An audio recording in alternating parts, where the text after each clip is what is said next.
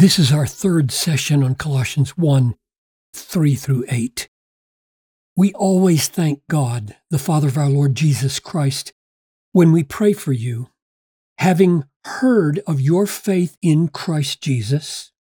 So we've heard first about your faith in Christ Jesus and the love that you have for all the saints. So we've heard these two things. And then comes the because clause. Because of the hope laid up for you in heaven. And we raised the question does this because clause modify only the love? You have love because of the hope laid up for you in heaven, or does it also modify faith? You have faith in Jesus Christ because of the hope laid up for you in heaven. And then last time we talked about what this hope is, and we identified it first as a hope which they heard in the word of truth, the gospel. And then we noticed that this gospel, they heard it, and the it included the grace of God. When they heard it, they understood the grace of God. So the first thing Paul says about this hope of the gospel is that it is God's grace. It's a gospel of grace. We hope in grace. And then we jumped forward to verses 12 to 14 and saw it includes the forgiveness of sins. It includes being transferred out of darkness into the kingdom of his beloved Son. It includes inheritance of the saints in light. So, inheritance, kingdom, forgiveness. We jumped forward just a few more verses and we saw that the riches of the glory of this mystery is Christ in you, the hope of glory. So, the hope referred to here is the hope of God's grace, the hope of forgiveness, the hope of being in his kingdom, the hope of getting an inheritance with him, the hope of glory, summing it all up. And we refocused our question to be okay, given that understanding of hope as an objective reality outside ourselves, kept in heaven, God's keeping it for us to be enjoyed someday, does that understanding help us understand whether this because here is supporting faith love, or both. So, Father, as we pursue this further, we really want to understand how our hearts should embrace Christ in relationship to the hope laid up for us in heaven and how we should love each other because of the hope laid up for us in heaven. We, we need to understand how this works psychologically, spiritually. So we ask for your help so that we might love as we ought, believe as we ought. I pray this in Jesus' name. Amen. Notice faith is an act of the human soul. You have faith. This is something your soul is doing. It is trusting, believing, embracing. Christ Jesus. You are doing this. Similarly, love is an event in the human soul, then worked out in our behavior. You love the saints. So we are doing this in our souls. We're doing this in our souls, in our bodies. This is not a doing. This is laid up for us in heaven. So these are fundamentally different ways of talking. The question then is given hope as an objective reality, could it be the objective reality grounding both this subjective act in the soul and this subjective act in the soul and the body? And I'm inclined to think, let's try that. Let's, let's go with that. Let's see in this session whether we can grasp how hope and faith relate to each other. Now, the first thing that happens in my mind when I try to think that through is well, wait a minute. Isn't it the other way around? Not we have faith in Christ Jesus because of hope laid up for us in heaven, but rather because we have faith in Christ Jesus, therefore there's a hope laid up for us in heaven. it's just the opposite, isn't it? And the fact is, yes, that would be true to say. If, if I don't have faith, then de facto, this hope is not laid up for me. It's laid up for believers.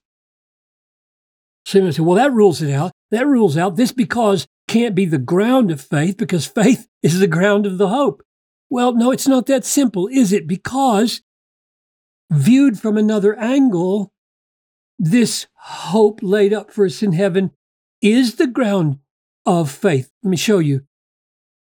It says that you heard, you heard of this hope in the word of truth, the gospel. So, what if I paraphrased it like this?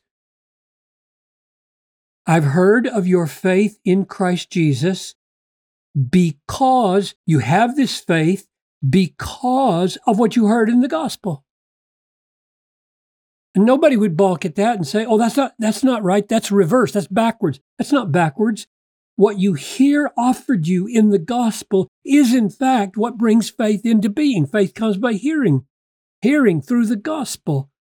So it's not so simple as to say, "Oh, we have faith and therefore we have hope." No, you have hope offered, laid up for you in heaven as an offer to you in the gospel, and that gospel display of hope laid up creates the faith.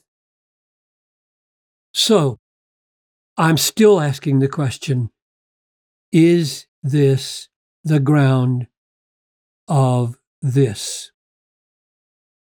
Well, to answer that, let's dig a little deeper into the nature of faith, because we need to understand how does faith and hope relate? Those are both, if, if we turn this into an act of hoping in this hope laid up for us and this act of believing, how are they the same or different? So to get at that, let's try this. This is this is a thought experiment for you to consider.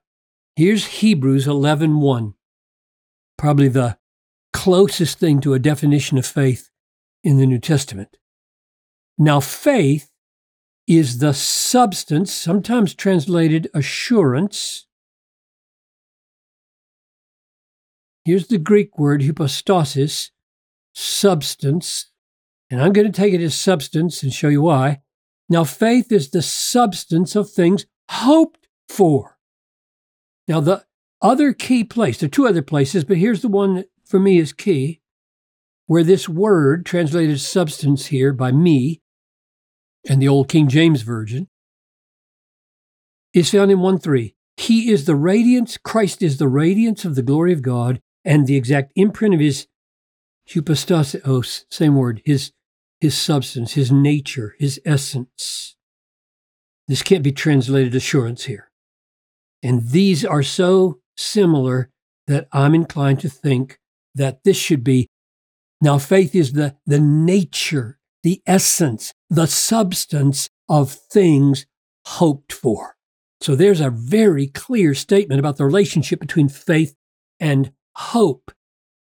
So my interpretation of that would be when the human soul is offered glorious things in the gospel that are future, faith tastes, glimpses the essence of that reality.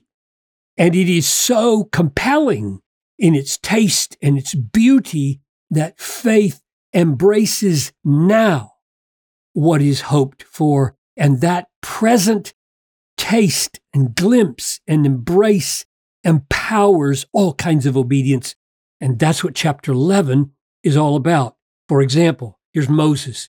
By faith, now, watch faith in action here, understood that way from it is the substance of things hoped for. By faith, Moses, when he was grown up, refused to be called the son of Pharaoh's daughter, so he rejects all those privileges, choosing rather to be mistreated with the people of God than to enjoy the fleeting, faith can see this is fleeting, all these privileges of being Pharaoh's family are fleeting, rather than enjoy the fleeting pleasures of sin.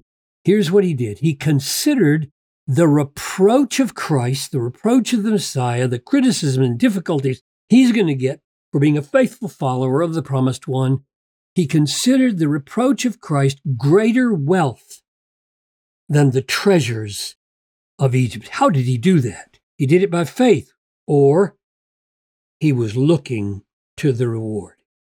So that is the statement of how he was able to obey God and take on this role, which was going to be so painful and so difficult for the next 40 years. And one way of saying it is he did it by faith. And the other way of saying it was he did it by looking to the reward which are the same, according to Hebrews 11 1.